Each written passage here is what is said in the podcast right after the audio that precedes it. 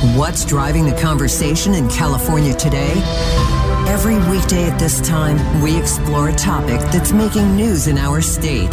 This is the state of California. Good afternoon. This is the state of California. Doug Sovern is away today. Joining us on the KCBS RingCentral Newsline is political scientist from Sonoma State University, Dr. David McCuan. He is joining us live from Washington, D.C. This past Tuesday witnessed another set of primary contests across the country, a little bit of a bellwether to later this year. Voters in five states selected primary candidates to move ahead in the November midterms. Yet, in Kansas, a ballot measure providing their state legislature legislature the power to regulate abortion practices, including the possibility of an outright ban, was overwhelmingly defeated. The Sunflower State witnessed almost 60% of the state's voters rejecting a constitutional amendment to give the state legislature such power. This measure was the first time voters were asked to weigh in on abortion rights after the U.S. Supreme Court overturned Roe v. Wade in that particular decision. Professor McCuan, thanks so much for your time. What do you make of this outcome in Kansas as we look toward the 2022 midterms? Well, good afternoon, Bret and Patti. If we look at what happened in Kansas, uh, there's some very interesting developments there. One is that we know that abortion would be an important issue on this year's fall ballot. We have five abortion related measures four more that come in uh, in November. But what happened in Kansas is is remarkable at some level. Kansas is a state that's that's deeply deeply red. It's a state that Donald Trump carried against Joe Biden by 15 points, and there are certainly counties and precincts in Kansas where Joe Biden did very well in areas, for example, around Kansas City. But when you look at Kansas and you scrape kind of the surface of what happened, early voting turnout was over 250% compared to the primary that we saw back in 2018. And the overall number was what we would see comparable to a presidential election in Kansas. Given all of that, it is, as you talked about in the lead in, a bellwether for issues that Democrats want to talk about and dramatically surprising. So while a lot of attention is paid to what happened in primaries in other states, Democrats in Kansas came out overwhelmingly, and more than one in five Republican voters also voted against this ban or empowering the legislature to institute a ban. It's kind of remarkable when you think about Kansas and its political history as well. Okay, so these voters came out in big numbers, way bigger numbers than expected, for a referendum on abortion. If there is not a referendum on abortion come November, how does that enthusiasm perhaps transfer to political candidates? Because those are two different things. Yeah, no, Patti, I think that's a very good question. So what happens is ballot measures and referenda do spike up turnout. So you will see, for example, seven ballot measures in California. Uh, most attention will be focused on the gaming measures, propositions 26 and 27, but there will be a ballot measure there, or there's uh, ratification before California voters uh, on a Senate constitutional amendment about reproductive freedom.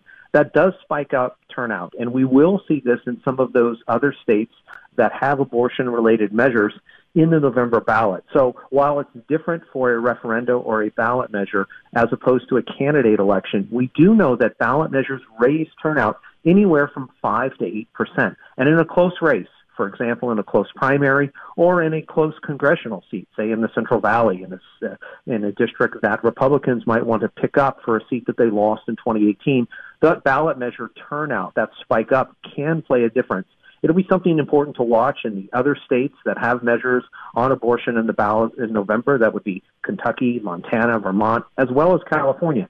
But that, what that means as well is that what happened in Kansas will provide Democrats a, a map, if you will, but it still means that we're going to see gasoline, inflation, uh, po- the power of the pocketbook, if you will, is going to be central for both parties as they put together their messages headed into the fall as well. You talk about the high voter turnout in uh, Kansas. Typically, high voter turnouts favor Democrats, but even in Kansas, as they turned down that abortion measure, uh, Trump backed candidates in Kansas also won. So, what do you make of that? Is that just an anomaly for uh, Kansas? No, no, Brad. I think that's also a, very good point. It's that we, we saw that Trump influenced GOP party candidates did very well on Tuesday uh, across the board. And, and you also have a media market, for example, in Kansas, Kansas City, that crosses the border. So those candidates did well in Kansas that were backed by Trump, and those candidates down ballot uh, for state constitutional races, for example, in Missouri, again, sharing that media market. You do see a spike up in turnout. And what's interesting, again, about Kansas, now, Kansas is a state that hasn't gone Democratic for president since 1964. They haven't elected a U.S. Senator who's a Democrat since the 1930s. And usually Republicans in rural areas in Kansas turn out, do very well but they didn't vote at the highest levels of support that we saw, for example, of Donald Trump or some of these candidates as they did around this abortion measure. Uh, they certainly they voted uh, uh, for the measure. They voted yes, not no. But the ratio or the, the margin of difference that we saw, for example, in presidential contests wasn't there. And then Democrats did well in those suburban counties around Kansas City.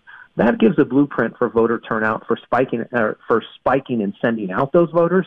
And we could see other elements like this for issues, cultural issues, like we saw in the Virginia governor's race, like we see uh, locally in California. And that will be an important element for the balance of power for the House and what happens in some of these races, not only in Kansas, Vermont, or Kentucky, but here in California and up and down the state in November as well. Let me give you a hypothetical. When it comes to the abortion issue, if you were first advising Democrats, how do they take the enthusiasm for abortion and make it work for them in November? And then I'm going to also ask you if you were advising the Republicans, how you would counter that.